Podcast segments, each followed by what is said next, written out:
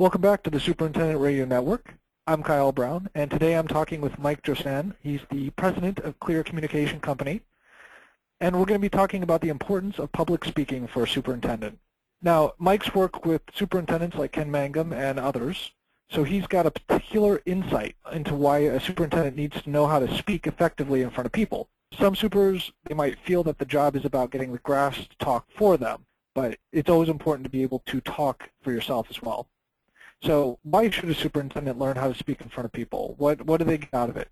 Communication in front of people is essential in the work and the career of a superintendent.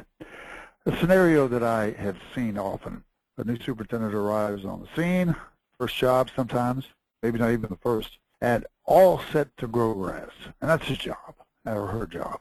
And so they arrive and they're ready to go work on the grass, and the person who hired them says, one moment, tonight we have a meeting of the Green Committee, and they're going to want to talk with you about more about your philosophy, your standards, what we can expect from you. So you want to be thinking about that. And then, by the way, next Tuesday the entire board meets. And there it's going to be a bit more complicated because they're going to ask you questions about the budget, how you justify what you're asking for, what we're asking for.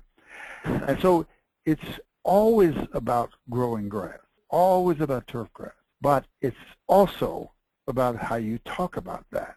A negative thing can happen, and you've seen this and I've seen it. Things do happen to a golf course. Mother hmm. Nature takes over and gives you some bad problems. How do you survive that?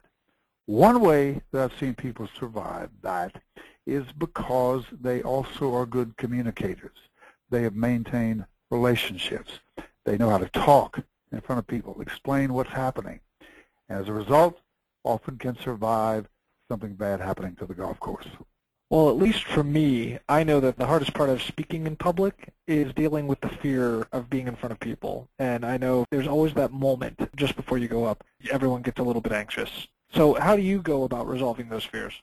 Each one of you should go to your computer and Google the Book of Lists. And you find that, the original one, each page had a list of 10 items, ranked in order, 10 longest rivers, 10 highest mountains. And one page in that book was fears in order. And guess what's number one? Public speaking.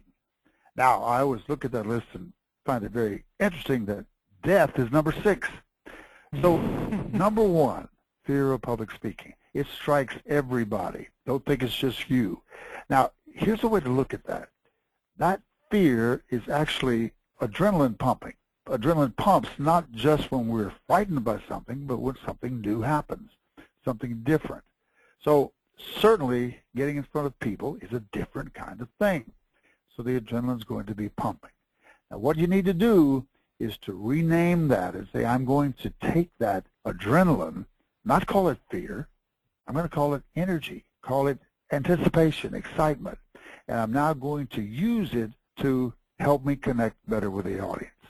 So when you get those feelings, one famous journalist said that you, you should never try to get rid of the butterflies in your stomach, but you should make them stop banging into each other and let them fly in formation. And that's a good thought. Don't try to get rid of it, but use it to connect better with the audience. That's a really good tip.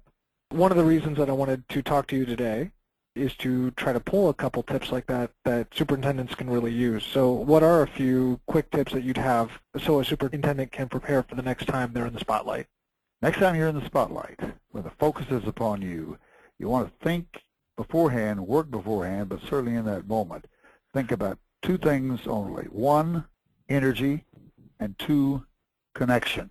Energy is what you bring to that situation. Your smarts, your savvy, your experience, your ability to handle the golf course and everything that goes about it. Your personality. Who are you? What variety of things go on within you, and how are you an interesting person? So your energy. And then the second thing is to connect. No matter what kind of experience you have, it doesn't help much unless you connect to the audience.